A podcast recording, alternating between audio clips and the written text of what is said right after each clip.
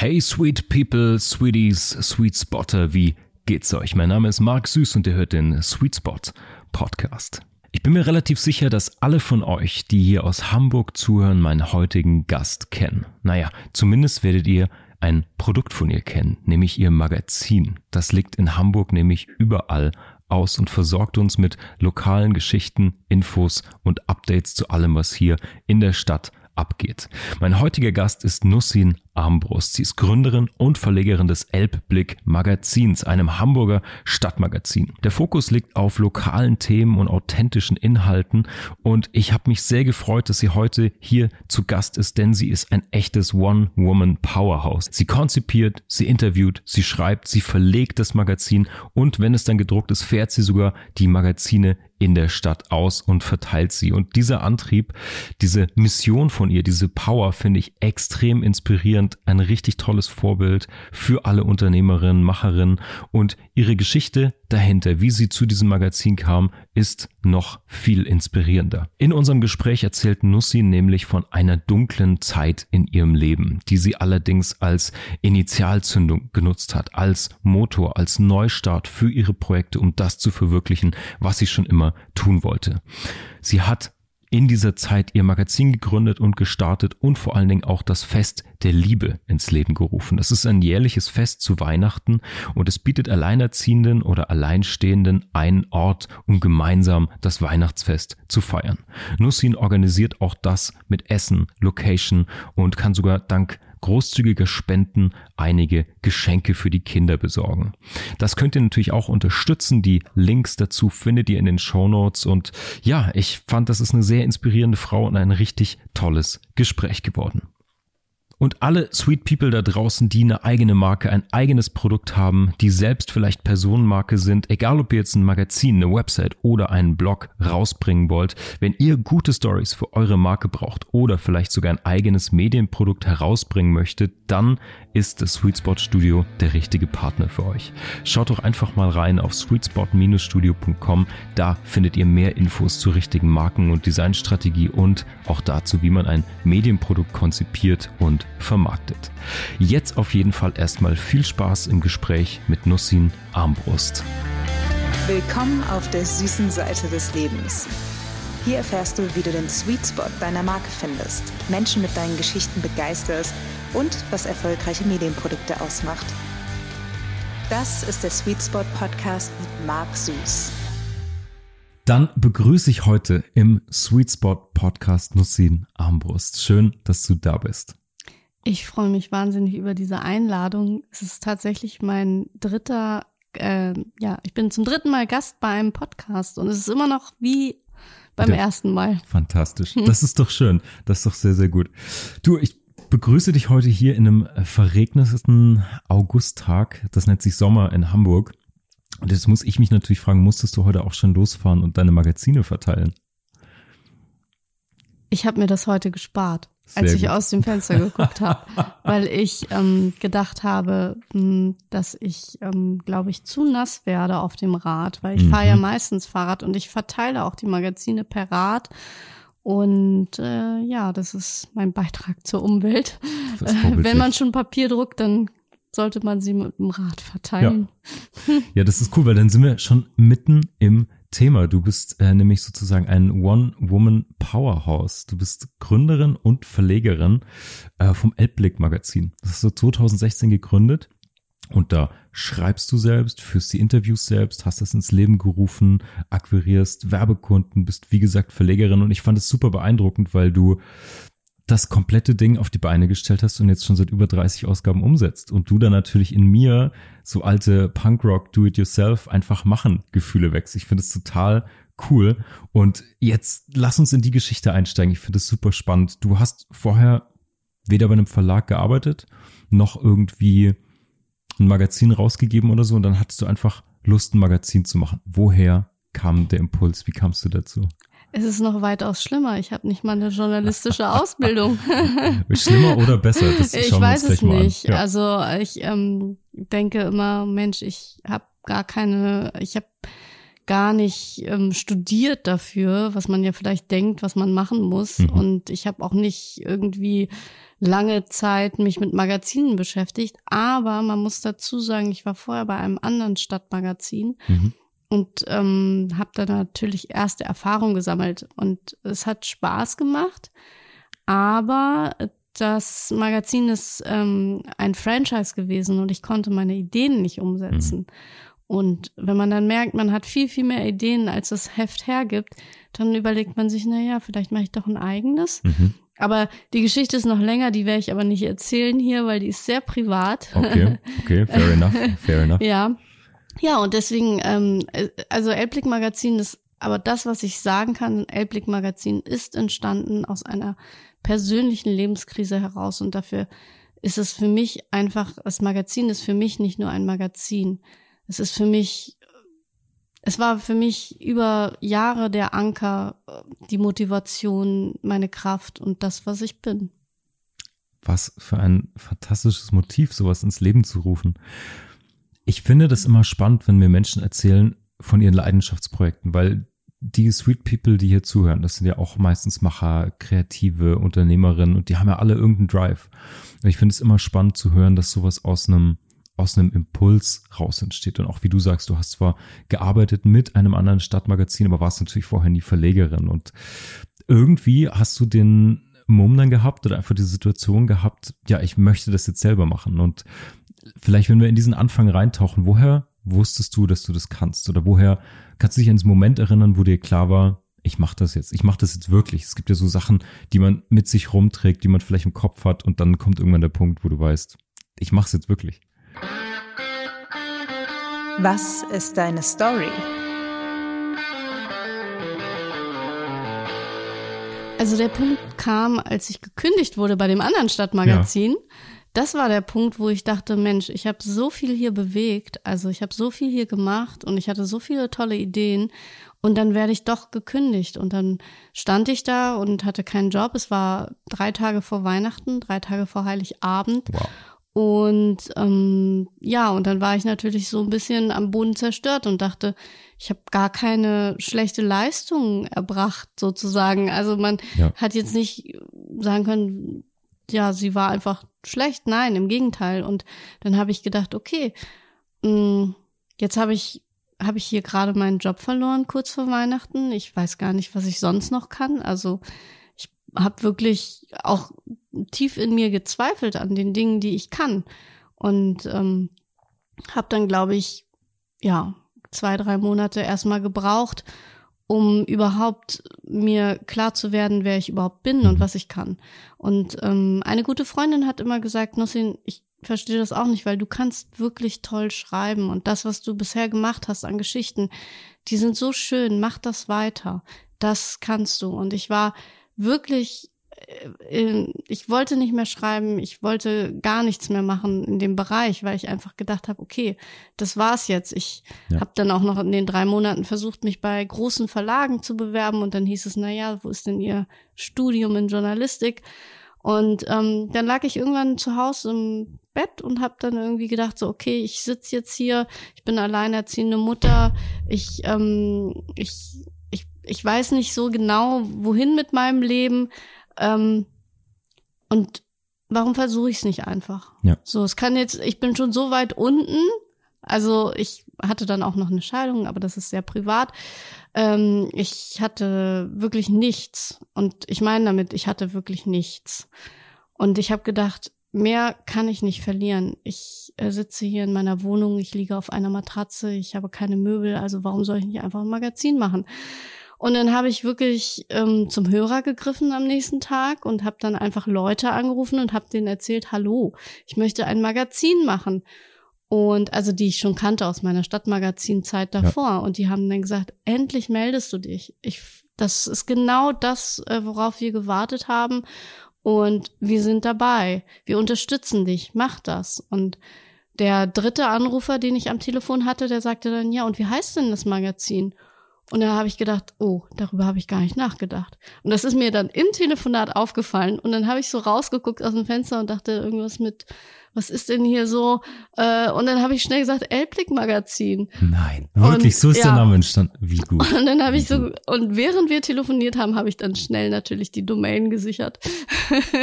also, also kann man wirklich sagen, es war, es war ein Stunt. Ja. Äh, man hat einfach überhaupt nicht, ich hatte kein Konzept, ich hatte, ich hatte so eine grobe Vision, ich hatte nicht mal über den Namen nachgedacht und habe das wirklich dann an dem Tag noch ähm, die Domain gesichert mhm. und ich habe noch an dem Tag irgendwie alles in die Wege geleitet und dachte, okay, ich muss diesen Namen schützen. Jetzt ist mir der ja. rausgerutscht. Ja, und dann habe ich ähm, habe ich einfach angefangen, das zu machen. Und ich hatte auf einmal schon Inhalte, ich hatte auf einmal Anzeigenkunden und dachte, oh Gott, jetzt muss ich wirklich rauskommen, weil ich den Leuten gesagt habe, ich mache ein Magazin. Und ja, und dann ähm, hatte ich nicht mal einen Grafiker. und ich kann keine Grafik machen, dafür brauche ich immer jemanden. Ähm, ich hatte Inhalt. Und ja, und dann habe ich halt überall rumgefragt, ob jemand einen Grafiker kennt. Und dann hat eine Freundin gesagt, du, ich kenne da jemanden, der arbeitet in der Bar, geh da mal nachts hin.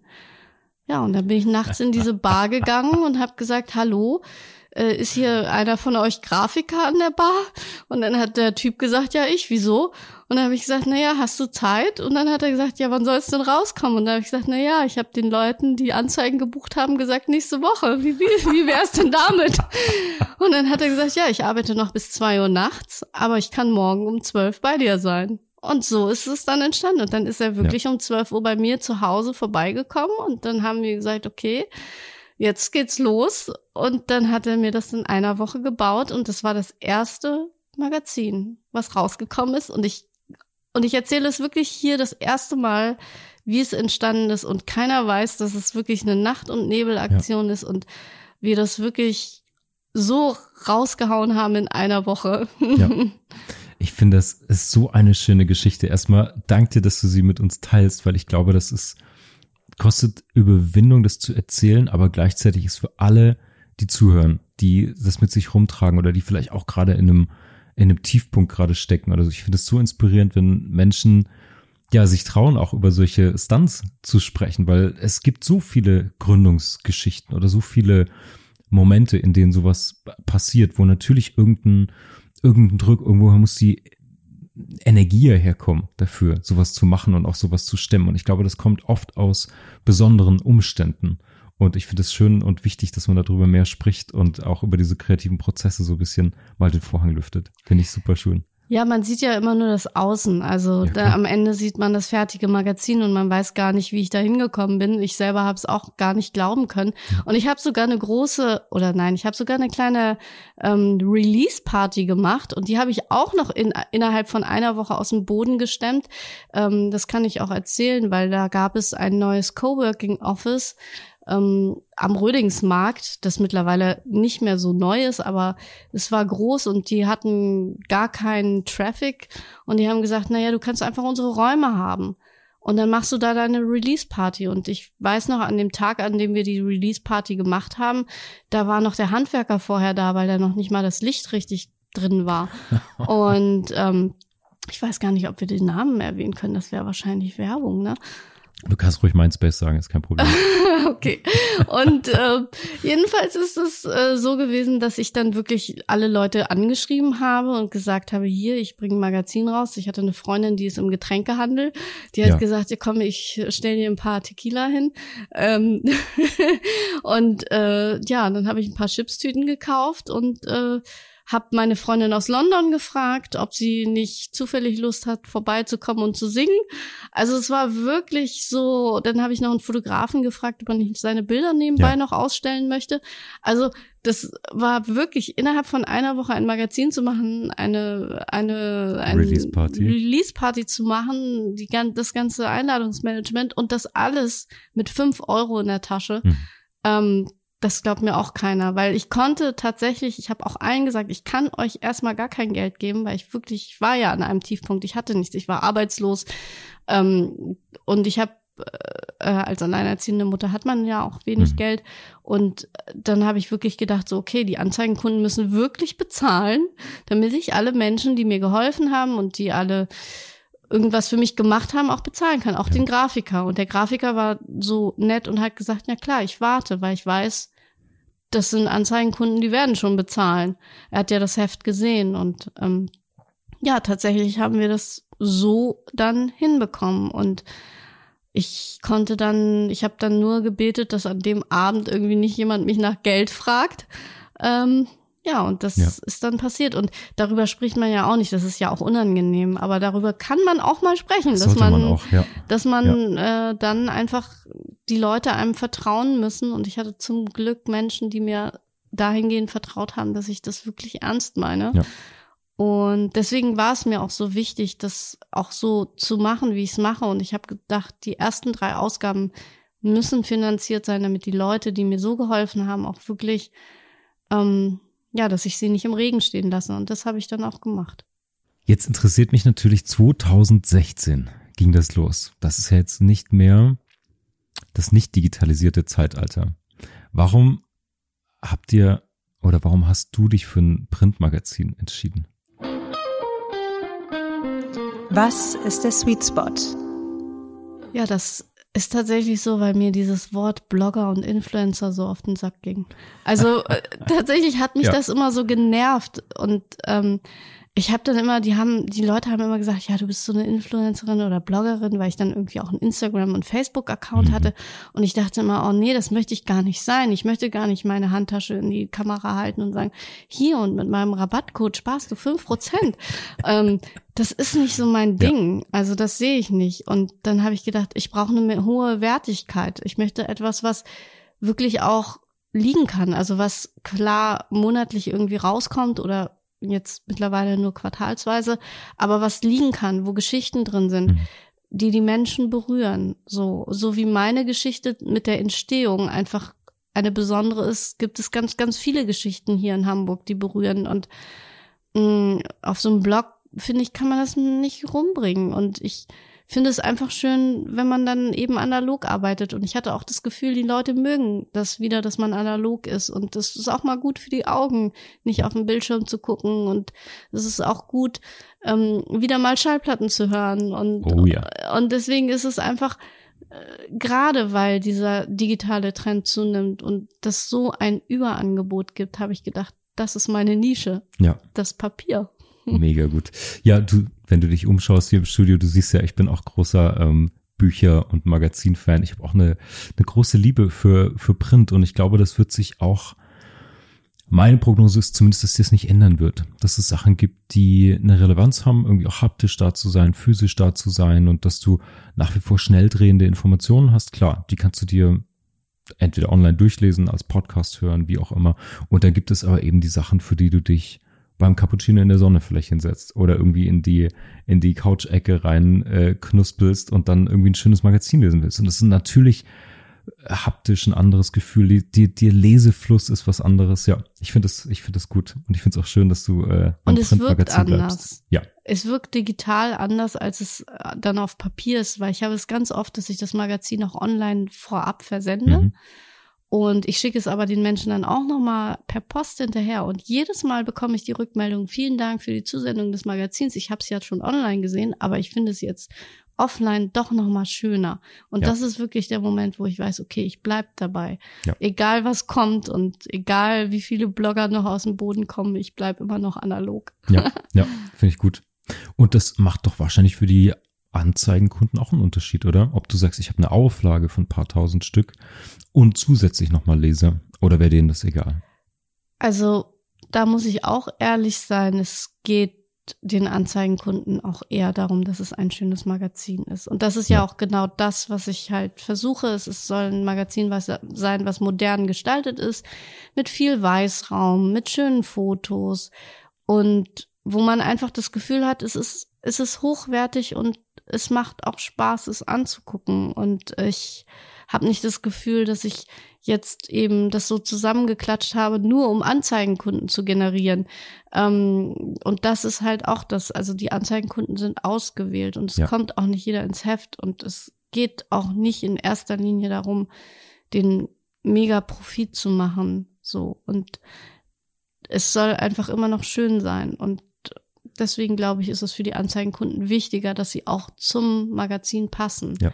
Und deswegen habe ich auch immer Anfragen, ähm, die da lauten, ja, wir würden gerne ins Magazin, ähm, aber wir müssen unsere Anzeige umgestalten, weil ich gesehen habe, dass ihr ein anderes Layout habt. Das Ja. hatten wir nämlich auch schon, ja. Cool. Das, übrigens äh, kann ich auch sagen, es war Peter.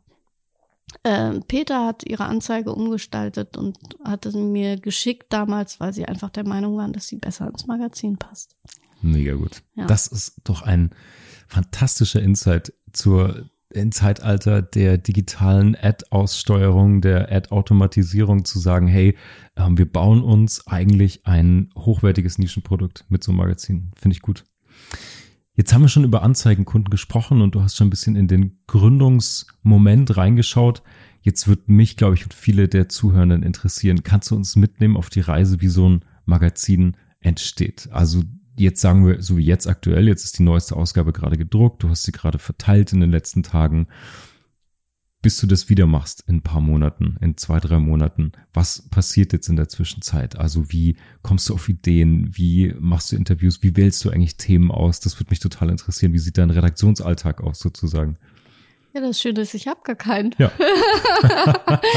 Redaktionsalltag, was ist das? Nein, also ich glaube, wenn man etwas eben so mit Leidenschaft macht, ist man immer on. Man Mhm. ist immer on fire. Es gibt kein, oh ja, jetzt habe ich um 17 Uhr Feierabend und ich interessiere mich für nichts mehr, sondern ich bin wirklich, ich bin wirklich viel unterwegs sozusagen. Also ich, ich spreche auch manchmal einfach nur so mit Menschen, um so die Stimmung aufzufangen, um zu hören, was ist so in der Stadt überhaupt los? Oder ich gehe einfach nur Kaffee trinken mit irgendwelchen Menschen, um einfach nochmal so eine Stimmung mitzubekommen. Und das ist halt der große Unterschied übrigens auch äh, zu anderen großen Verlagshäusern.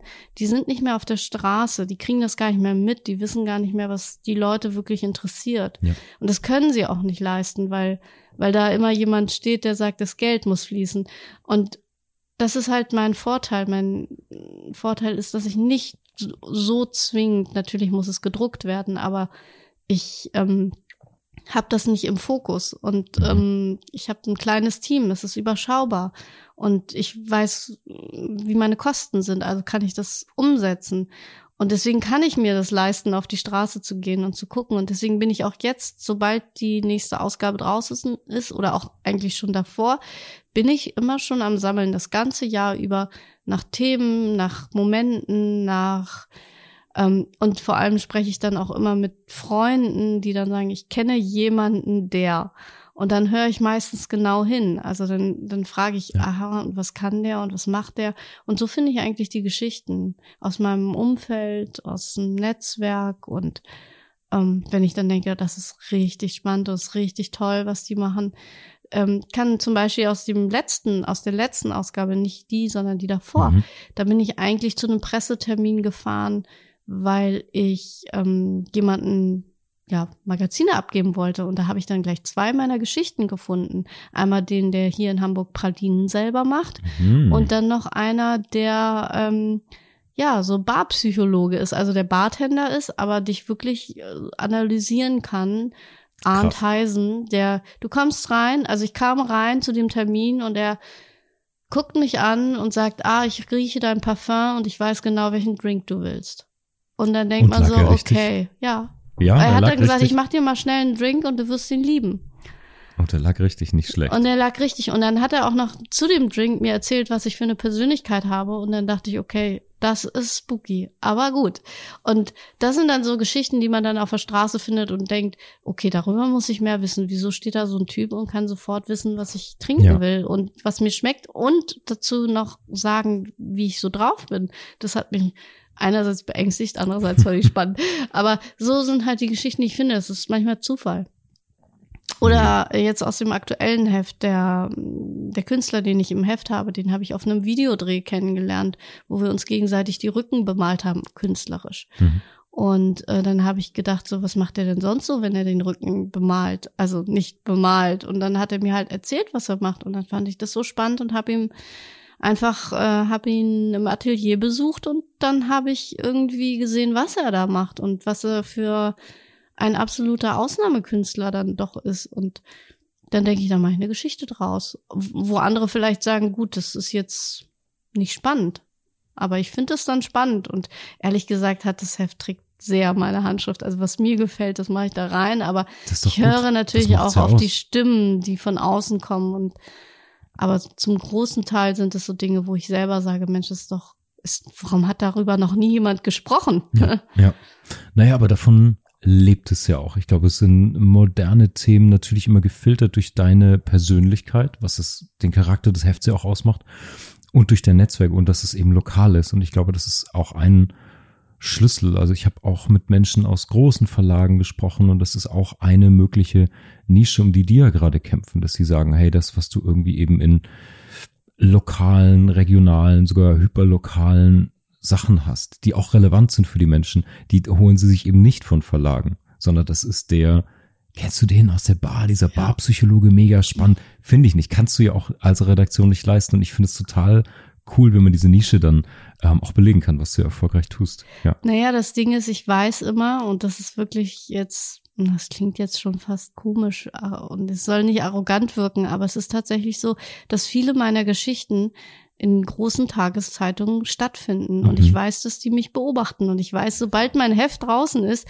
sprechen die die Menschen an. Das weiß ich nämlich deswegen, weil die, ähm, die Menschen, die ich im Magazin haben, gar nicht so PR-seitig äh, sich auskennen und die mich dann anrufen und sagen, oh, mich hat die große Tageszeitung angerufen, was mache ich denn jetzt? Mhm. Und dann berate ich und sage, na ja, dann musst du das und das machen und ähm, also viele sind dadurch schon äh, in Hamburger Zeitungen oder Tageszeitungen oder anderen größeren Zeitungen und Magazinen erschienen weil ich weiß, dass da aufmerksame Leser unter den Redaktionsleuten ja. ist und ich liefere denen eigentlich immer gratis meine Geschichten. Das, Deswegen bin ich ist sehr ja auch vorsichtig. Ein Ritterschlag auf eine auf eine Art und Weise. Ne? Also, ja. ja.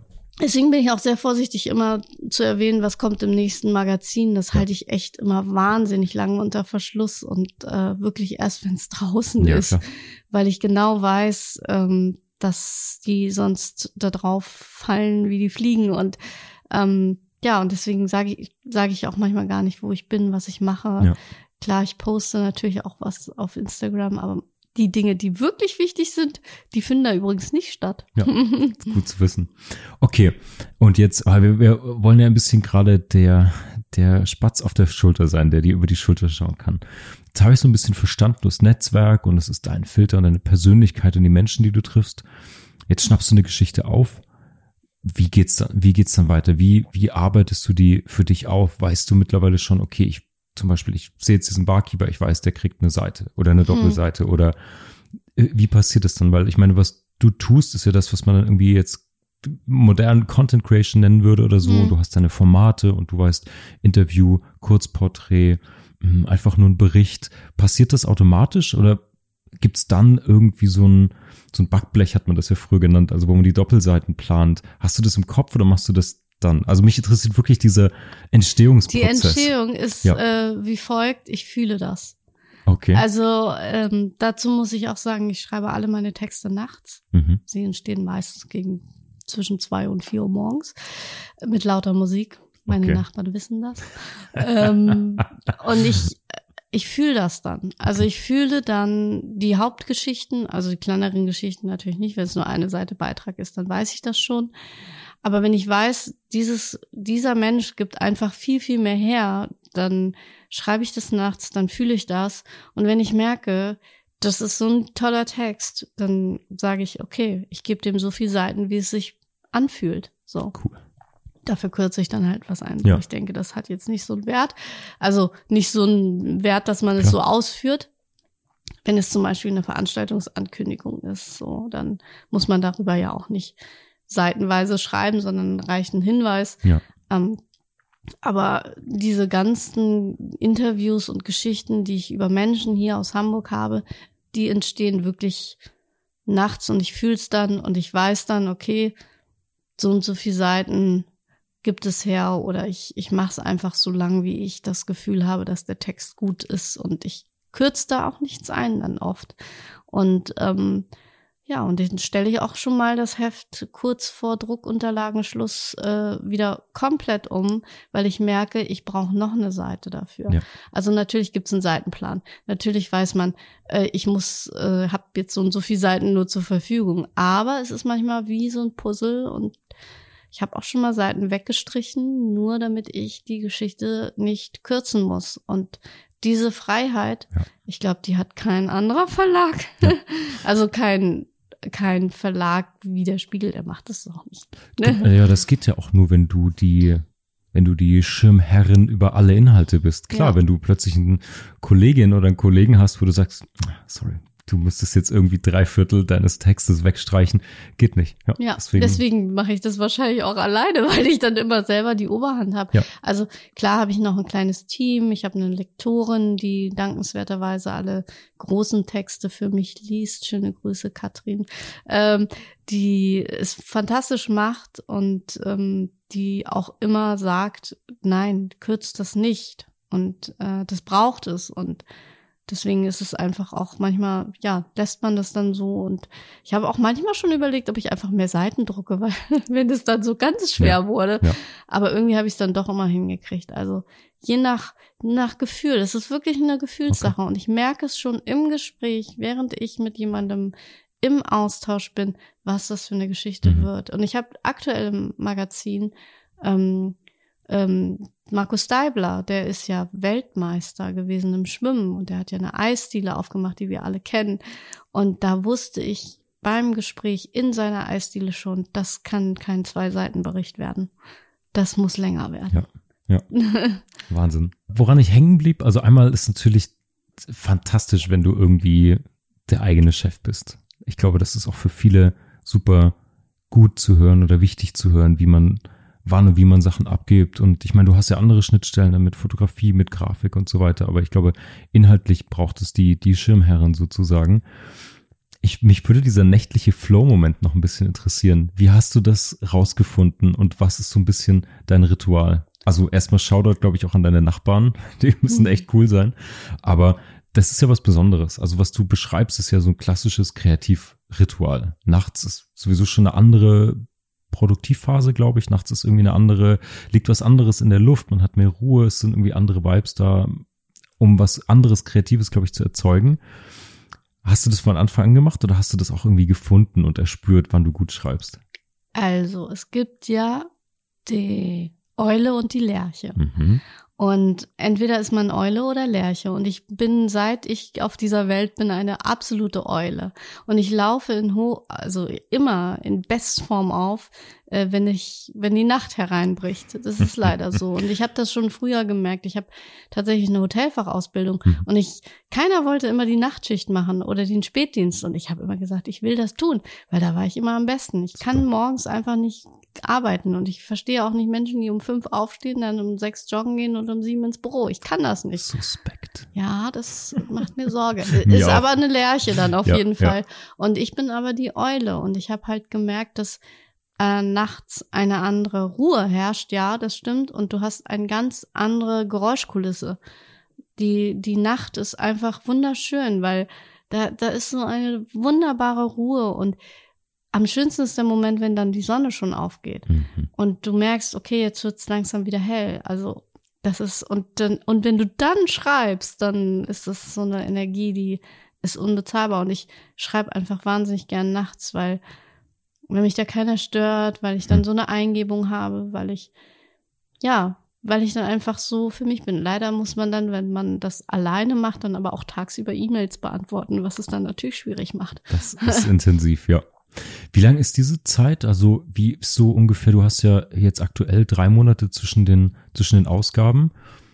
Wie verteilt sich so die Arbeit? Kriegst du das regel gleichmäßig verteilt? Oder also, wenn ich es machen würde, wüsste ich, dass zwei Monate Pause wäre und dann einen Monat Höllenritt, aber das liegt an meiner, an meiner ähm, Deadline-Kompetenz. Ja, so, so in etwa ist das aber auch ja, bei mir. Okay. Ich denke dann immer, wenn es draußen ist, erstmal zur Ruhe kommen, genau. erstmal ein paar Magazine verteilen, ein bisschen chillen und auf einmal denkt man, November, mhm. Dezember kommt das Heft. Oh Gott, wie viele Texte habe ich schon? Null. Okay. Okay, okay dann, dann also, kann ich mir vorstellen. Ja, also ich habe die Texte ja, oder ich habe teilweise dann schon Interviews geführt, aber ich habe sie einfach noch nicht geschrieben, ja. aus reiner Faulheit dann auch manchmal oder aus reiner Nicht-Eingebung. Und ich krieg dann meistens so drei Wochen vor Magazinerscheinung so den mittleren Herzkasper. Aber ich komme klar. Das klappt immer, das klappt immer. Ja, ja, witzigerweise sagt meine Freundin das auch immer. Sie sagt immer, ja, ich kenne das bei dir. Du bist dann immer so aufgeregt und am Ende kommt's doch raus. Ja. Und das ist ja leider so. Ich, ich schaff's dann doch. Und dann denke ich manchmal, jedes Mal denke ich, kann ich nicht einfach mal früher anfangen? Kann ich nicht einfach mal ruhiger rangehen? Nein, ich brauche diesen Druck. Mhm. Ich hatte da mal ein Podcastgespräch mit, äh, mit Gilg Frick dazu, der auch viel, der nicht nur selber irgendwie Kreativunternehmer ist, sondern auch viel über kreative kreatives Arbeiten und Kreativität selbst Vorträge gibt. Und da hatten wir auch viel über Deadlines gesprochen. Und ich glaube, das ist so eine, ist ja fast schon ein kreativer Archetyp, also Eule. Und dann auch noch mit den Deadlines. Ich glaube, das ist aber ganz normal für viele und auch gar nicht schlimm. Also klar, es gibt es natürlich irgendwie mit New Work und Startup-Mentalität und Selbstoptimierung. Natürlich hat man das Gefühl, das sei jetzt irgendwie nicht optimal oder man könnte das verbessern, aber ich glaube, man kann diesen Prozess auch einfach, man gewöhnt sich ja auch dran. Und du weißt ja jetzt seit über 30 Ausgaben, dass es funktioniert. Und ähm, vielleicht ist das einfach Teil des Rezepts. Die Geheimzutat sozusagen ist einfach dieser Zeitdruck noch. Das ist bei ganz vielen Projekten so und ich glaube auch bei vielen Kreativen, die so arbeiten. Ja, ja deswegen hole ich mir auch immer den Drucktermin bei der Druckerei und sage, wann müsst ihr das Heft final haben? Spätestens, ja. Und äh, immer wenn ich das dann weiß, dann denke ich, ach ja, ist ja noch lang hin, ne? Und dann irgendwann denke ich so, oh ja, jetzt ist aber nicht mehr lange hin. Und ähm, ja, und dann erhöht sich der Druck ja. und irgendwie funktioniere ich dann unter diesem Druck so wahnsinnig gut, ja. dass ich dann wirklich äh, alle Texte auf einmal runterschreibe, wo ich dann denke, Mensch, hätte ich doch mal früher mhm. angefangen, wäre ich auch schon fertig. Aber ich brauche dann, ja, ich, also ich brauche so anderthalb Wochen für alle Texte. Das ist flott. Nicht ja, schlecht. Ja, es geht so, aber. Nicht schlecht. Ja, also es ist halt auch meine Schuld, ne? Aber ich ähm, bin dann manchmal schon, ich, neulich war ich mal ganz stolz, also für die aktuelle Ausgabe, da hatte ich wirklich schon einen Text fertig. Da war die alte Ausgabe schon erschienen und da hatte ich schon den Text für die neue Ausgabe. Und dann habe ich mich so zurückgelehnt, dass ich jetzt trotzdem wieder Stress hatte. Ja, das das kenne ich auch. Nur weil ja. ich dachte, ich habe einen Text fertig, dachte ich, ich könnte mich ausruhen, um dann ja. irgendwie doch wieder zu denken, oh Gott, was habe ich eigentlich die letzten Monate getan? Und manchmal weiß ich das auch gar nicht mehr. Und dann denke ich, was, was habe ich eigentlich gemacht? So. Mhm. Aber am Ende kommt es irgendwie raus und ich frage mich manchmal selber, wie ich das geschafft ja. habe. Ist auch jetzt so. Ich gucke dieses Heft an und denke, wie ist das passiert? Wann habe ich das gemacht? Ja. Und vor allem wie? Ja. Das ist ja oft, wenn man im, im Flow arbeitet, dass man nochmal irgendwas anderes entweder in sich aktiviert oder irgendwas anzapft, wo man dann sich auch später fragt, ja, cool, woher kam das? Das ist ja was Besonderes an dem Prozess auch. Ja. Das wir ist kreativ, glaube ich, wenn man dann irgendwie nicht weiß. Du malst ja, glaube ich, auch mhm. Bilder und ich manchmal weißt du doch auch nicht, wie habe ich das denn gemacht? Grad? Absolut nicht. Das ja? ist der, der, beste Moment, wenn du komplett in den Flow, in Automatismus reinkommst, dass du eigentlich die ja nur noch Hand und Pinsel bist sozusagen mhm. und dann irgendwas, sei es die eigene Eingebung oder was anderes, äh, durch dich durchgehen kann und dann mhm. kommen spannende Sachen raus. Ja. Ja. Jetzt haben wir ganz viel in deinen Prozess reingeschaut und auch so ein bisschen die Themenauswahl über dich, über deine persönlichen Interessen in dein Netzwerk. Mich würde noch interessieren, hast du denn jemanden vor Augen manchmal, wenn du schreibst? Also gibt es so ein Bild von deinen entweder Wunschleserinnen oder von deiner Zielgruppe oder hast du dir das jemals überlegt, wer dann wirklich dieses Magazin auch aufnimmt oder schreibst du wirklich für dich und aus dir auch? Ich glaube, ich schreibe tatsächlich für mich und mhm. aus mir heraus. Also das kann man jetzt zum Beispiel bei der aktuellen Titelstory sehen. Ähm, da geht es um ähm, Elia, der ähm, ja Trisomie hat und äh, die Mutter, die auch alleinerziehend ist. Und das hat mich so bewegt und so berührt. Und während ich das geschrieben habe, habe ich auch geweint und also über meine eigenen Worte und das, was ich da so schreibe. Und das denke ich, Mensch, wenn mich das so mitnimmt, dann dann ist es halt, dann ist es richtig so. Mhm. Und ähm, das habe ich halt ganz oft, dass ich dann denke, es hat mich so berührt, dass, und dieses Gefühl möchte ich weitergeben. Und ich glaube, dass das auch eben das ist, ähm, ich gucke dann gar nicht so sehr, ist das jetzt passend oder so, sondern berührt es. Ja. Äh, fühle ich das. Also, und wenn ich das fühle, fühlt das hoffentlich jemand anders auch, wenn er nicht ganz gefühlskalt ist. Mhm. Mhm. und ich ähm, habe jetzt bei der aktuellen Titelstory ähm, tatsächlich auch sehr viel Feedback gehört, ähm, dass die Menschen dabei berührt waren und, und dass sie es angefasst hat. Und dann weiß ich, okay, ich, ich mache es einfach weiter so. Ich, ja. ich fühle es einfach nur. Und dann geht's irgendwie. Sehr gut. Das ist eine gute, ich glaube, das ist auch ähm, ein wichtiger, mutiger Schritt, den man ja auch wahrscheinlich erstmal lernen muss. Dann so auf sich zu vertrauen. Das kommt ja wahrscheinlich erst. Ich meine, die erste Ausgabe hast du wahrscheinlich so erstmal spontan rausgeschrieben und dann durch Feedback gelernt oder hat sich, hat sich da was verändert über 30 Ausgaben oder warst du von Anfang an durch deine Vorerfahrung und deine Persönlichkeit schon so, dass du wusstest, ich kann darauf vertrauen? Nee, ich vertraue mir gar nicht. Äh, also nein, ich, ähm, ich, ich, ich kann es dir gar nicht sagen, ehrlich gesagt. Also ich habe es hat sich am Prozess nichts verändert, es hat sich an der Schreibe nichts verändert. Ich habe das eigentlich die ganze Zeit so gemacht. Das Einzige, was sich verändert hat, ist tatsächlich ähm, die Menschen, mit denen ich zusammenarbeite, tatsächlich mhm. über die Zeit. Aber das hat verschiedene Gründe. Einige haben keine Zeit mehr oder ähm, bei anderen denke ich, ach, jetzt zum Beispiel beim bei der Fotografin oder die ich von Anfang an eigentlich hatte, habe ich halt gemerkt, okay, die Bilder sind immer zugleich. Ich muss mal, ich muss auch mal wieder was Neues bringen. So, das hat dann aber gar nichts mit ihrer Fotoqualität ja. zu tun. Sie macht immer noch tolle Fotos, aber man muss ja dann auch noch mal irgendwie was anderes bringen und Klar. Mm, das, also das ist eigentlich der Unterschied zwischen den ganzen Ausgaben, dass andere Leute gekommen sind, dass ich auch heute nicht unbedingt mehr alle Themen machen würde, die ich in den ersten zehn Heften mhm. gemacht habe, weil ich da irgendwie dann auch manchmal naiv durch die Gegend gezogen bin. Ähm, da habe ich auch manchmal Sachen genommen, die ich nicht so doll geprüft habe. Also jetzt okay. zum Beispiel die letzten drei, vier, fünf, sechs, sieben, acht Ausgaben, da habe ich dann schon wirklich jede einzelne Story geprüft und jeden einzelnen Menschen befragt, ähm, weil ich dann immer finde, okay, ich muss wissen, was ich da in mein Heft mache und ich möchte es auch vertreten können. Also ja. ich hatte schon Geschichten, wo ich eigentlich gar nicht hinterstand. Und, okay. und oder wo ich dann einfach gedacht habe, okay, ich muss es jetzt reinnehmen, weil ich habe keine Zeit mehr, dann war es der Zeitdruck. Ja. Und die Geschichte ist einfach gemacht, weil ich habe hier Bild und Text und, und, und kann daraus einen Text auch machen. Und das ärgert mich dann aber am Ende, weil ja. das sind immer die schlechtesten Geschichten dann im Heft und das mache ich nicht mehr. Okay. Das, das ist das Learning über 31 Hefte. Wichtig, oder? Wichtig, ja. Ja, und sich immer wieder hinterfragen, was mache ich da eigentlich ins Magazin rein? Und ich glaube, ich habe neulich eine Leserin getroffen, die ich gar nicht kannte. Also die ähm, habe ich auf dem Markt getroffen. Ich habe das Heft hingelegt und dann meint sie so, ach, ich habe da schon lange drauf gewartet.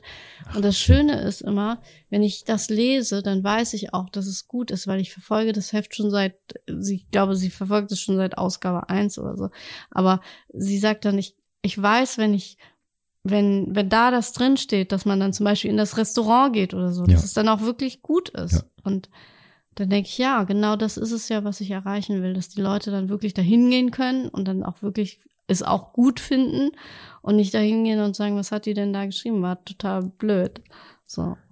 Und das finde ich nämlich interessant, weil das bringt mich jetzt zu dem, zu dem nächsten Thema. Du hast es selbst schon gesagt. Du hast ja nicht Journalismus studiert oder irgendwie eine, eine große Schreibausbildung gemacht, sondern du hast es, du hast ein Talent dafür, du setzt es um und du, du machst es eben einfach. Also ganz unternehmerischer, kreativer Spirit und und jetzt hast du schon so ein bisschen uns einen Einblick gegeben in diese Leitlinien, weil das finde ich cool und das ist auch was, was mir immer wieder auffällt bei Menschen, die in egal welcher unternehmerischen oder kreativen Form arbeiten, dass man irgendwann anfängt, sich selbst so Leitlinien zu entwickeln, weil man die ja braucht, so wie du auch sagst am Anfang, wenn ich jetzt zurückblicke, das geht dann nur über Gesetz der Serie, klar, du musst mal 20 Ausgaben machen und dann schaust du zurück und merkst, okay, die hätte ich vielleicht heute anders gemacht oder sogar gar nicht mehr. Hast du die aktiv? Hast du irgendwie so Leitlinien, die du gelernt hast oder kommt das automatisch? Hast du die verinnerlicht? Wie, wie gehst du damit um? Wie, wie merkst du, dass sich dein Schreibprozess verändert oder vielleicht sogar die, die Qualität nochmal anders von dir geprüft wird heute? Na, erstens merke ich es jetzt durch die Lektorin, die mich dann immer auf meine mhm. sprachlichen Fehler hinweist. Mhm. mhm. oder nein, man optimiert ja dann. Also sie gibt mir ja die Texte lektoriert zurück oder macht dann auch manchmal Anmerkungen und dann denke ich, ach ja, ist richtig, das versteht ja keiner außer mir. Ja. Also das ist schon mal immer ein Learning. Und was ich natürlich auch natürlich habe ich äh, Grundlagen journalistisches Schreiben, äh, gab es an einer Medienakademie, das habe ich besucht mhm. für einige Wochen. Also so ganz ohne ist es nicht, aber es ist halt natürlich kein Studium. Ne? Und ich die Grundlagen gelernt. Ja. Ich habe natürlich auch geguckt, was machen andere so. Ich habe mich orientiert an Journalisten, die ich wirklich gut finde und habe deren Artikel zum Beispiel auch immer gelesen, um so ein bisschen das Gefühl zu bekommen, wie schreiben die, was machen die sprachlich und so. Vorbilder, ähm, ja. Ja, ja habe ich ja, tatsächlich ähm, so zwei, drei, wo ich sage, das lese ich immer, weil die einfach gut sind und ja, so, so hangelt man sich dann da durch und, und, und hat eigentlich kein echtes Konzept. Aber ich glaube, das ist auch so, ich, ich glaube, entweder man hat es dann, dass man das kann oder nicht. Also da, da nützt dann auch das Studium nicht. Also ich, ja, ich kenne auch Fotografen, die haben total lange irgendwie Fotografie studiert und und dann kommt jemand und hat es gar nicht studiert und macht ein Bombenfoto, ne? Und, ja. und das ist einfach ja auch ein Talent, weil man das dann sieht oder so. Oder manche studieren Kunst und, und, und, und trotzdem kommt dann jemand und malt einfach Bilder, wo man denkt, hä, wie geht das denn jetzt? Und hat aber nicht studiert. Also ich finde, das ist immer dann so, studiert oder nicht. Das wird hier übrigens immer sehr hochgehängt. Das ist ein, ich glaube, das ist ein sehr deutsches Phänomen auch. Ja, ja. Da fragt man immer nach Zertifikaten oder Abschluss oder. Das ist doch, das ist ne? in unserer äh, DNA. Wir brauchen noch immer ein TÜV-Siegel ja. oder ein Biozertifikat oder irgendeinen Stempel.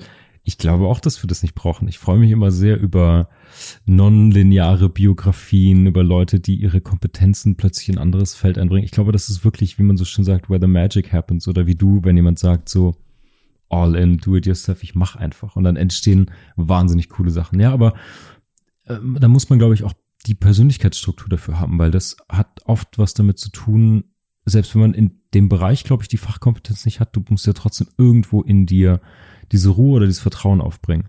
Ja. Oder zumindest, oder sagen, fuck it, ich mach's trotzdem. Weißt du, also du brauchst ja irgendwie diese Energie oder diesen Antrieb in dir, um dann dich dem in Anführungsstrichen zum Trotz dafür zu entscheiden und auch später dann nicht dieses klassische, was viele Kreative haben, dieses Imposter-Syndrom, dass sie sagen, oh, ehrlicherweise, ich warte nur drauf, nächste Woche kommt einer, klopft und sagt, hey, du hattest jetzt den Spaß, jetzt aber vorbei, okay, jetzt musst du wieder arbeiten gehen. Das haben sehr, sehr viele Leute, auch sehr erfolgreiche Leute, die, ja, ich glaube, das ist was, womit man immer wieder kämpft, vor allen Dingen, glaube ich, auch in Kreativjobs und umso deutlicher hier in, in, in Deutschland. Aber ich freue mich immer über alle Geschichten von Gründerinnen, von Macherinnen, die einfach sagen, ich ziehe durch.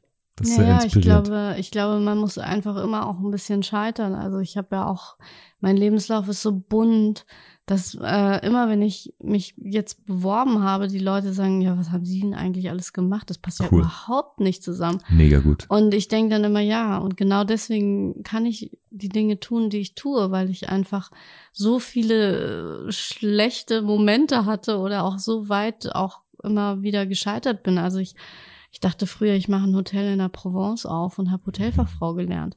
So, Auch schön. Ja, habe ich und dann habe ich aber unterschätzt, was es bedeutet, im Hotel zu arbeiten. Ich habe dann trotzdem die Ausbildung abgeschlossen, aber und ich habe auch im Hotel gearbeitet, aber ähm, da war jetzt nicht irgendwie, da, da hat man jetzt auch kein Talent oder so. Dafür kann ja. ich halt immer noch drei Teller tragen. Gut. Okay, aber es gibt, ja, okay, aber es gibt ja ganz klar, es gibt ja Talentberufe und es gibt Berufe, die man sich mit, mit, mit Fleiß, sage ich mal, aneignen kann, wo man auch eine Begabung vielleicht dafür braucht, aber es gibt Sachen, die haben eine, ich glaube, eine größere Hürde, wo man sagt, okay, es gibt natürlich Talentjobs oder Talentbereiche und Schreiben gehört auf jeden Fall dazu. Ja, obwohl ich immer nicht dachte, dass ich es halt kann, aber ich habe dann irgendwann mal, ähm, also von außen habe ich die Stimmen gehört, die ja. mir dann zusprachen. Also ich selber hätte es jetzt nicht selber von mir gesagt. Ich mhm. hätte jetzt nicht gesagt, oh, ich kann so wunderbar schreiben, ich muss was schreiben, sondern es war immer von außen, dass die Leute gesagt haben, hey, deine Texte sind gut. Ich habe immer früher Kurzgeschichten aus Spaß geschrieben. Also ich habe tatsächlich noch Schreibmaschine gelernt, also richtig Schreibmaschinen, Tipp, Tipp, Tipp, da steht auch cool. eine. Ich ja. habe es gesehen, ich ja. könnte gleich noch mal was schreiben. ähm, und da war nämlich immer in dem Schreibmaschinenkurs war es so, wir mussten immer irgendwas tippen. Also zehnmal A oder dreimal ja, B ja. oder so oder irgendwas anderes oder alle Buchstaben hintereinander, keine Ahnung. Und ich fand das immer blöd und habe gedacht, warum tippen wir denn irgendwelche Buchstaben? Warum schreiben wir denn nicht irgendeinen Text?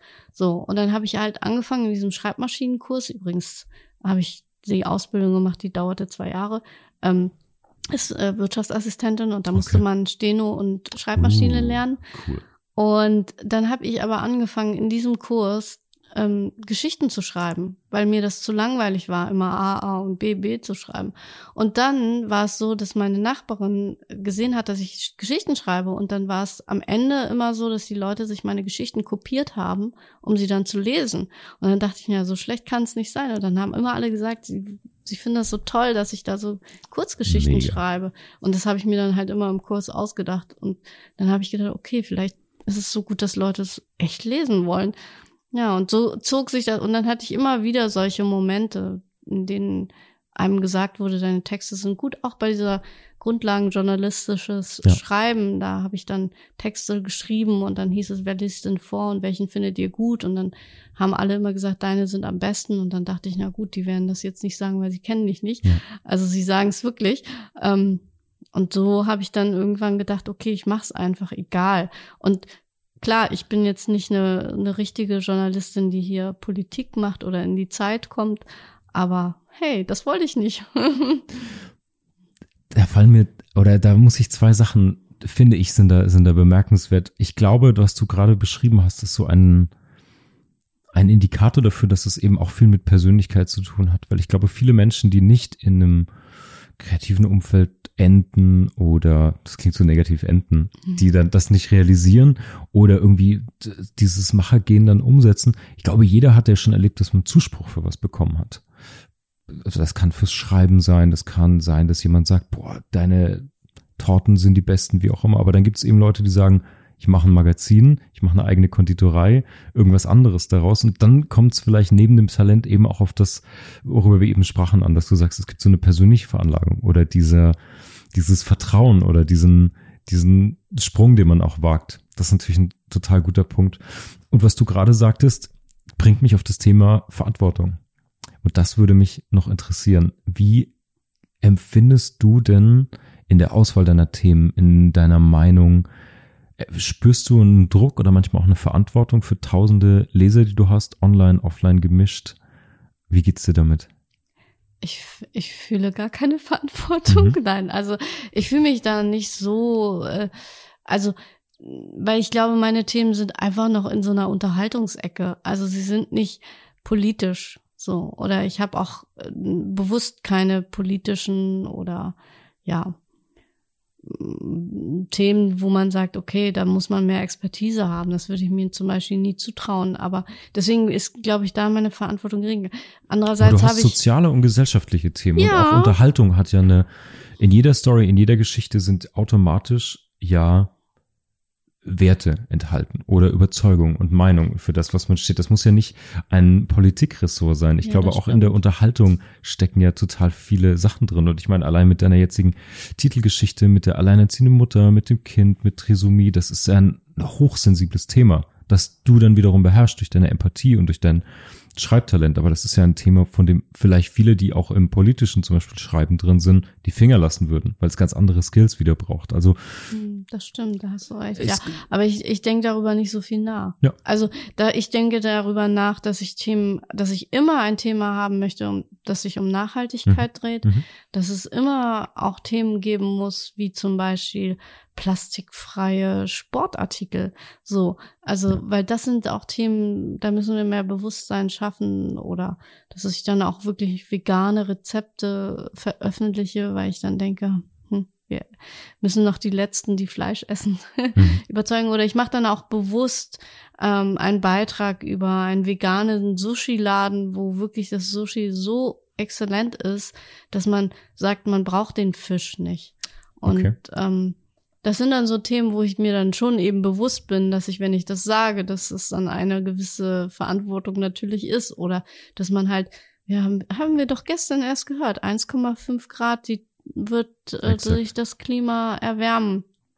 Und äh, wenn man dann eben einen Teil dazu beitragen kann, Themen anzusprechen, die vielleicht doch noch mal einen bewegen, mhm. sich umzuentscheiden, weniger Fleisch zu essen oder auch gar keins mehr oder darauf zu achten, was ich konsumiere oder einzukaufen ohne Müll oder ach, es ja. gibt so viele ja. Dinge, ne? Also und das Ganze aber dann nicht so mit diesem ja, ich, Zeigefinger, wie es man so mhm, schön sagt, weil mhm. dann machen die Leute das ja sowieso nicht. Ist ja. ja wie bei Kindern.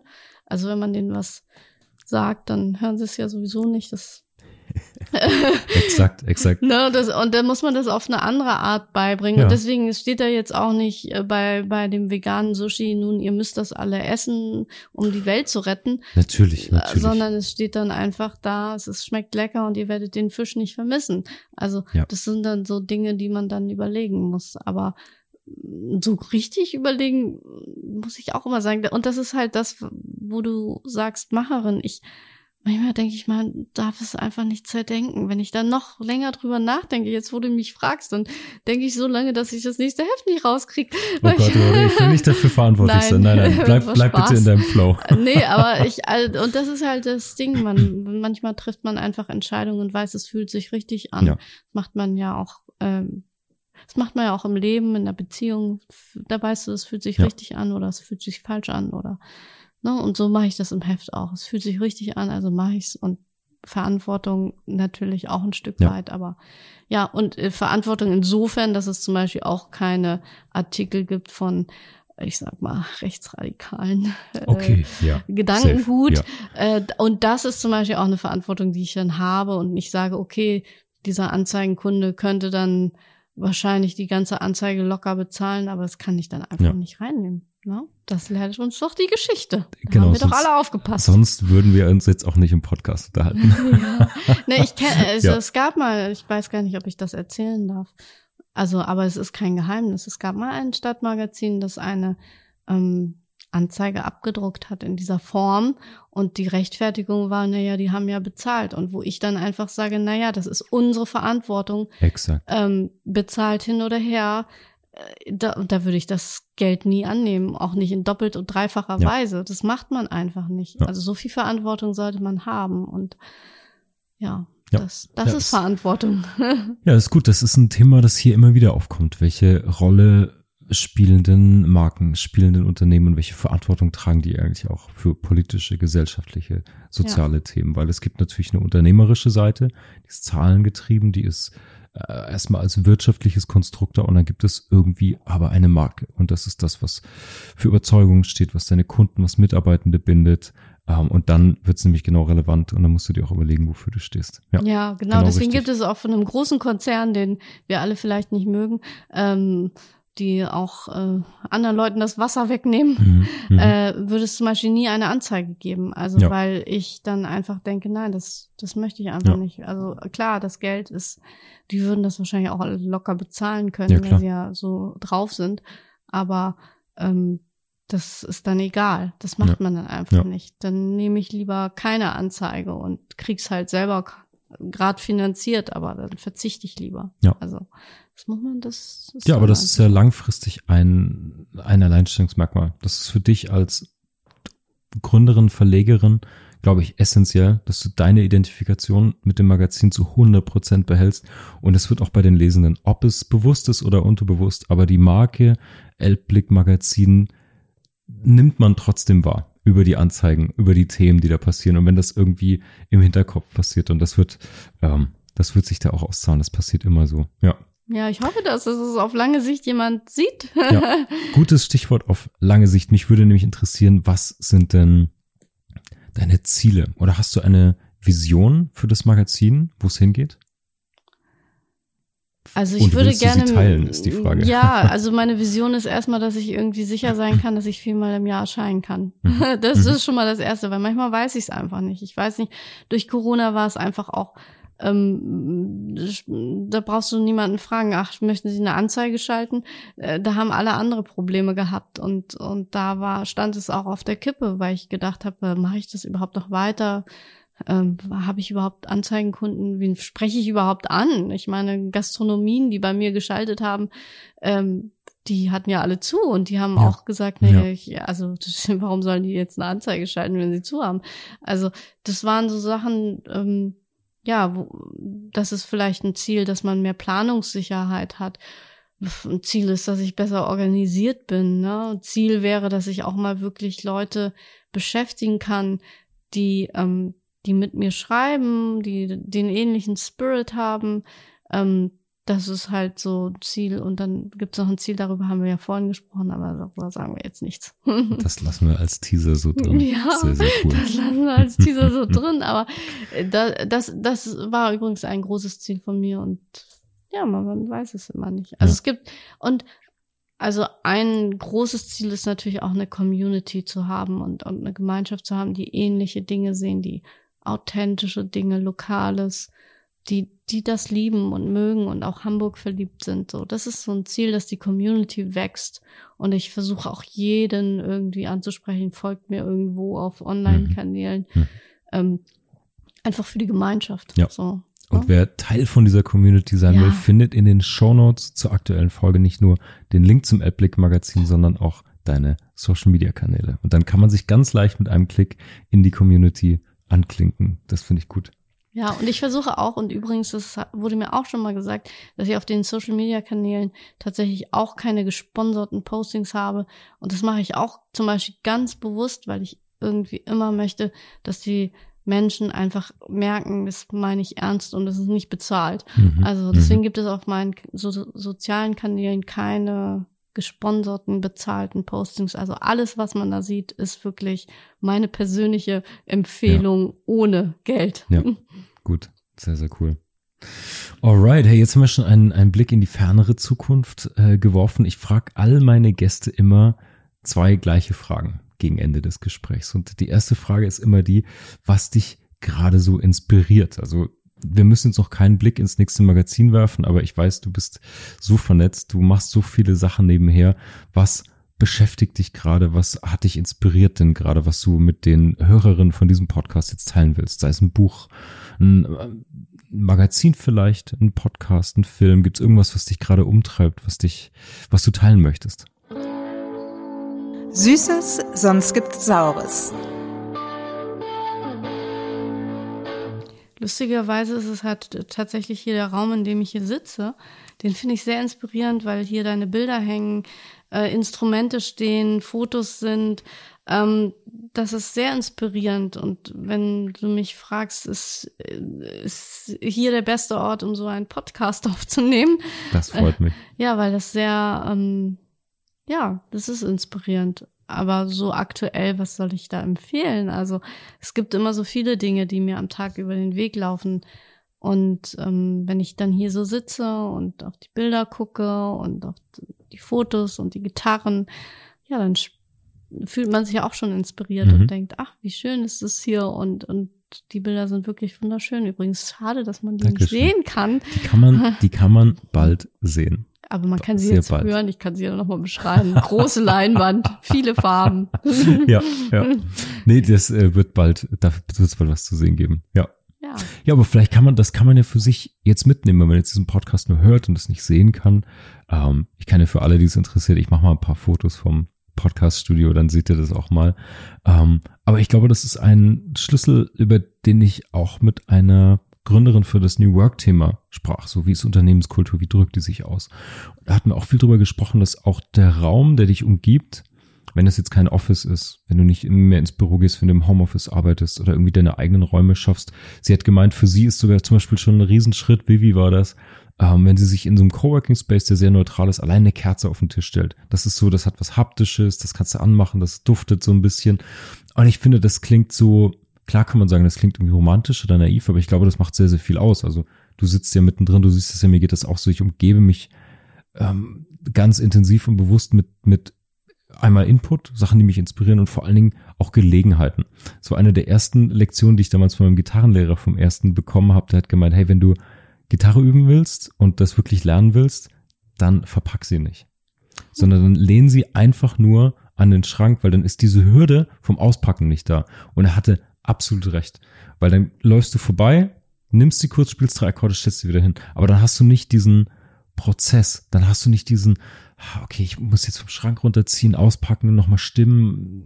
Viel zu viel, viel zu viel Hürde. Also ich glaube, das ist, äh, vielleicht kann man das so als als Behind the Scenes oder ich habe mich jetzt eingemischt, ich habe jetzt auch einen kleinen, kleinen Inspirations-Insight gegeben. Das hat mich bis heute eigentlich begleitet. Alles, was ich machen will oder lernen will, das heißt Kochen, Malen, egal was, ich lasse es mitten im Weg rumstehen. Weil ja. dann zwingst du dich selbst dazu, das irgendwie einmal am Tag in die Hand zu nehmen. Das finde ich total spannend. Das muss ich auch mal machen. Ja, ja. Shoutout, ja. Shoutout an Carsten, mein ja, Gitarrenlehrer. Ja. Guter Mann, ja. Das ist also sehr weise Worte, genau. Und ich glaube, das ist auch so, wenn man zum Beispiel eben zeichnen will oder malen will, dann bis man dann irgendwie sich so vorbereitet hat, Ne? Ja. Das äh, dauert vielleicht viel zu lange, da hat man schon gar keine Inspiration ja. mehr, sondern es muss schon irgendwie alles vorhanden sein. Ja. Es muss die Leinwand muss da sein, die Farben müssen da stehen und dann legt man los, bevor man jetzt irgendwie noch einen Rahmen baut, ne?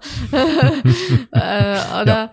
so, also das ist, äh, glaube ich, äh, essentiell, aber ja, das stimmt. Und äh, weißt du, das hier ist dieser Raum, das muss man echt nochmal sagen, er ist halt nicht steril wie ein Podcast-Studio. Das stimmt. Und deswegen gibt es eine gewisse gewisse Wärme und man fühlt sich mit dir hier wie in deinem Wohnzimmer.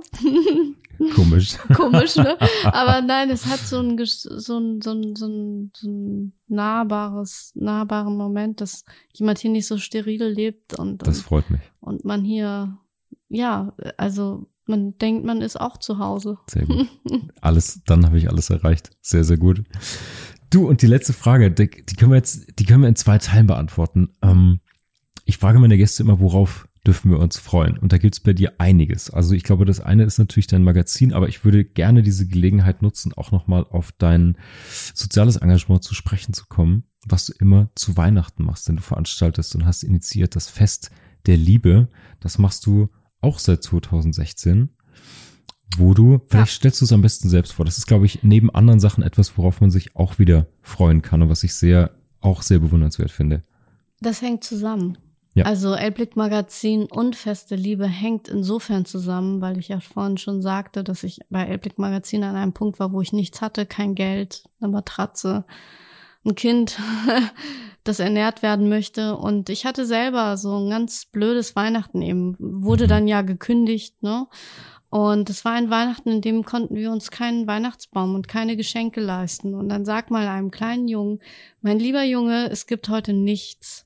Und es ist auch kein Festtag für dich, weil wir haben nichts. Mhm. So, und es war, ich habe mir tatsächlich dann vom Weihnachtsmarkt einen Baum geschnurrt damals, weil die werden dann ja weggeschmissen, da kann man ja hingehen, das hat mir jemand erzählt und da hatten wir einen Weihnachtsbaum, der nach Pisse roch, weil da natürlich alle Leute gegen pinkeln, ja. egal, aber ich hatte auch keine Geschenke, also es war wirklich, wirklich schlimm und ich habe dann da gesessen und habe gedacht, so ein Weihnachten möchte ich echt nie wieder haben. Und ich möchte auch nicht, dass andere Menschen so ein Weihnachten haben, ohne etwas. Und mh, mm, dann habe ich halt überlegt, okay, was kann ich denn dagegen tun? Und dann habe ich gedacht, es gibt vielleicht noch andere alleine, äh, alleinstehende und alleinerziehende vor allem in erster Linie, denen es ähnlich geht. Und dann bin ich in so ein Forum auf Facebook eingetreten und habe halt gesagt, hallo, geht's euch ähnlich? Habt ihr auch kein Geld und keine Geschenke? Und ähm, dann haben die Leute gesagt, ja, uns geht's auch so. Und dann habe ich gesagt, hey, wollen wir nicht nächstes Weihnachten zusammen verbringen? Und dann haben die Leute gesagt, klar, machen wir. Dann habe ich mit denen wirklich so ein Jahr Kontakt gehalten und habe gesagt, so Weihnachten kommt, jeder bringt einen Salat mit, jeder bringt irgendwas mit. Ich besorge einen Raum. Also ich habe dann gesagt, ich, ich besorge den Raum für mhm. uns und ich mhm. besorge ähm, ja vielleicht noch ein paar Getränke oder so. Ich kaufe ein und ähm, dann treffen wir uns alle. Und das war unser erstes Heiligabendfest der Liebe, Weihnachten nicht allein. Und als ich das Leuten erzählt habe, dass ich mit fremden Menschen, die auch allein sind, feiere, kam dann schnell so, ja, ich spende was. Und dann habe ich gedacht, so, hey, echt jetzt? Naja, und dann habe ich gedacht, okay, dann rufe ich mal zu Spenden auf. Vielleicht fühlen sich andere ja. dann auch genötigt. Und dann ähm, gab es wieder ein Coworking, was aufgemacht hat, äh, auch in der Nähe. Es ist aber nicht das, äh, sondern äh, es war, ich sag's auch gerne, Rent 24, die gesagt haben, wir haben neu aufgemacht, wir stellen euch die Räume zur Verfügung, weil es so ein schönes Projekt cool. ist. Und da habe ich gedacht, wow, wir kriegen so einen großen Raum. Und dann haben wir da drin uns getroffen und wir waren damals echt nur 15 Leute. Und ich habe dann irgendwie tatsächlich ein paar Spenden gehabt in Form von Essen und Getränken, also gar nicht Geld. Ähm, obwohl ein paar Leute haben dann irgendwie fünf Euro auf den Tisch gelegt, aber es war jetzt nichts. Mhm. Ähm, mhm. ähm, und dann habe ich irgendwie gedacht, okay, von dem bisschen Geld, was ich hatte, habe ich noch ein paar Geschenke für die paar Kinder gekauft. Und es war halt so, das war unser erstes Weihnachten und es war so schön. Wir waren alle, wir kannten uns alle nicht und ähm, wir hatten so ein schönes Weihnachten und dass alle gesagt haben, die da waren, wir müssen das wieder machen, nächstes Jahr. Und ich habe gesagt, wir machen das wieder. Und irgendwie hatte sich das dann rumgesprochen und ähm, dadurch bin ich auch in eine Tageszeitung gekommen und die hat es dann abgedruckt und auf einmal hatte ich dann noch Zulauf. Und ja. dann haben Leute freiwillig noch mehr gespendet und es haben sich äh, noch mehr Menschen gemeldet, die mit uns feiern wollen. Und dann waren wir auf einmal 40 beim zweiten Weihnachtsfest. Und dann waren es auch viel mehr Kinder und dann habe ich auch viel mehr Geschenke gekauft, dann habe ich einen Weihnachtsmann organisiert. Und ja, und dann das zweite Jahr war dann noch mal größer in den Medien, so dass sich dann zum dritten Jahr größere Sponsoren gemeldet haben und gesagt haben, wir sind ein großes Unternehmen und wir möchten euch was sponsern. Und das hat dann so ein Ausmaß genommen, dann waren wir auf einmal 80 Leute. Mega gut. Und ja, und dann, und, und die Stimmung war immer die gleiche. Wir kannten uns alle nicht und wir hatten uns alle gern. Und für mich war der Gradmesser beim letzten Mal, das waren wirklich 40 Kinder oder so, dass diese Kinder, nicht ein Kind hat geweint. Also es ging um 14 Uhr los und endete um 13, 23 Uhr. Und ich weiß nicht, ob du es kennst, aber normalerweise weint doch eigentlich mhm. immer ein Kind. Mhm. und wir hatten ja auch alle Altersklassen, also von Baby bis über ähm, Erwachsene und, und, und es hat kein einziges Kind geweint und ich dachte, es muss so schön gewesen sein, dass keiner geweint hat. Also, mm, und deswegen war es halt wirklich, wir wollten es auch wieder machen und dann kam natürlich die Pandemie. Ja. Trotz allem habe ich dann aber eben Geld gesammelt, weil Menschen, die alleine sind, dann von mir ein Paket bekommen haben letztes Jahr. Ich habe Pakete gepackt. Ich weiß gar nicht mehr wie viele, aber es waren auch irgendwie doch viele. Mit kleinen Geschenken, kleinen Überraschungen. Und wir haben an Heiligabend dann einen Zoom gemacht und alle gegenseitig diese Pakete geöffnet.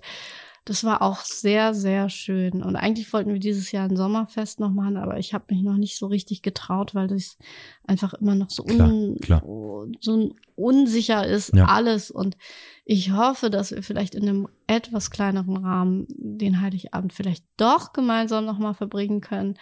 Und ich werde das auch weitermachen. Ich werde auch ähm, die, diese Gemeinschaft zusammenhalten. Ähm, und wir haben auch über das Jahr Kontakt. Also ich habe mit einigen äh, wirklich regelmäßig Kontakt und, und freue mich auch immer wieder über Unterstützer und, und äh, wir hatten auch letztes Jahr zum Beispiel, nee, vorletztes Jahr, als wir das persönlich machen konnten, ganz viele Sachspenden. Also es geht auch nicht mhm. wiederum mhm. nicht nur um Geld. Also es waren Menschen da, die gesagt haben, Mensch, wir haben ganz tolle Sachen irgendwie, die wir nicht brauchen. Und die habe ich dann echt auf einen Tisch gestellt und darunter war zum Beispiel eine Fritteuse eine neue Fritteuse. Wahnsinn, ja. Und eine alleinerziehende Mutter freut sich über sowas nämlich auch. Äh, also deswegen war es eher so ein Austausch und ähm, ja, und es geht dann einfach ums Zusammensein. Ja. Wir haben jetzt auch kein festes Programm, also es geht auch und wir beklagen dann auch nicht unsere Situation, sondern wir lassen an dem Abend alles los und das, ähm, die eine Mutter hat auch gesagt, das ist immer der einzige Abend, also sie ist dreimal gekommen auch zu dem Fest, wo sie dann auch mal in Ruhe Wein trinken kann, weil die Kinder beschäftigt sind. Also es ist ihr einziges Glas Wein, was sie im Jahr trinkt und ähm, ja, das freut mich dann natürlich, dass sie dann wirklich auch von dem Abend was hat und Kraft schöpft. Und, ja. ja, und deswegen, und ich würde am liebsten noch viel, viel mehr machen in diese Richtung, aber ja, also ich hoffe, dass wir es dieses Jahr wieder machen können in einem kleinen Rahmen und ansonsten verschicke ich Pakete und dafür kann man natürlich auch spenden und es gibt auch eine Seite. Die lautet? Ähm, festderliebe.net. und ähm, ja, und man kann auch, man muss jetzt nicht nur Geld spenden, sondern wenn man sagt, man hat tolle Bücher, wir hatten letztes Jahr zum Beispiel für die Pakete Kinderbücher. Sehr also gut. die, die Kinder hatten, die haben dann von mir dementsprechend Bücher bekommen. Und ähm, ja, ich finde das, äh, und das ist halt auch das, um was es geht. Es geht jetzt nicht nur um Heiligabend, sondern es geht um die Gemeinschaft. Und gerade in einer Zeit, wo man eben nicht so gemeinsam sein kann durch eine Pandemie, mhm. ist, sind solche Dinge dann mir unheimlich wichtig. Sehr, sehr gut. Wow, ähm, Sweet People, ihr habt sehr, sehr viel Input, glaube ich, gerade mitbekommen. Ähm, schaut euch das bitte an, schaut ins Elblick Magazin rein, unterstützt das Fest der Liebe, ihr wisst jetzt wo.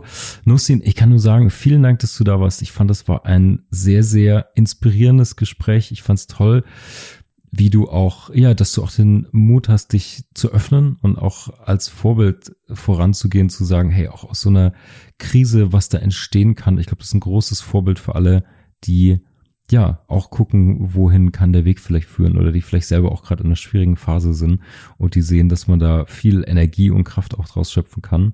Und ich bin beeindruckt und freue mich sehr, dass du hier warst. Vielen Dank. Ja, vielen Dank. Und ich vielleicht gebe ich noch mal eine Sache mit. Und zwar, ich bin ja auch Buddhistin und ähm, egal wie es ist, und ich ähm, sage immer Ursache und Wirkung, man selbst setzt äh, eine Ursache und, und, man selbst muss sich eben fragen, das, was ich tue, was kann ich daraus machen? Und auch wenn jemand denkt, es geht nicht weiter, es, es geht immer weiter und vielleicht sollte man das nochmal mitnehmen. Es, äh, Hauptsache man ist gesund, ne? Ja. Dazu kann ich nicht mehr sagen. Vielen Dank dir. Ja, vielen Dank dir.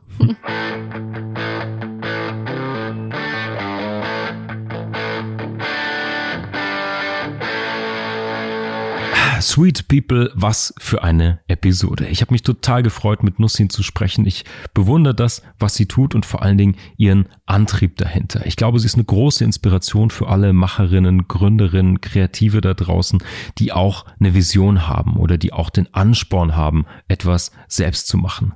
Ich fand es sehr beeindruckend, wie sie die dunkle Zeit in ihrem Leben genutzt hat und alles umgedreht hat und nicht in Verzweiflung oder negativer Energie geblieben ist, sondern gesagt hat, nee, jetzt erst recht und was soll's, ich wollte das schon immer machen, ich nutze jetzt diese Zeit und ich riskiere das natürlich auch an der Stelle, weil ich dran glaube, weil ich eine Mission habe. Das ist ziemlich Punkrock, das ist Do-it-yourself, ich find's beeindruckend und ich hoffe, ihr nehmt es mit als Motor, als Inspiration und startet auch euer eigenes Projekt. Wenn euch dieser Podcast gefällt, lasst mir gerne ein Like da, eine positive Bewertung oder oder ihr abonniert den Sweet Spot Podcast gleich und verpasst auch in Zukunft keine Folge mehr. Jetzt Jetzt wünsche ich euch eine erfolgreiche restliche Woche und wir hören uns hier am Freitag wieder mit einem kleinen Podcast-Snack, ein bisschen was Süßes zum Wochenende. In diesem Sinne, Sweet People, wir hören uns am Freitag. Dieser Podcast wird produziert vom Sweet Spot Studio.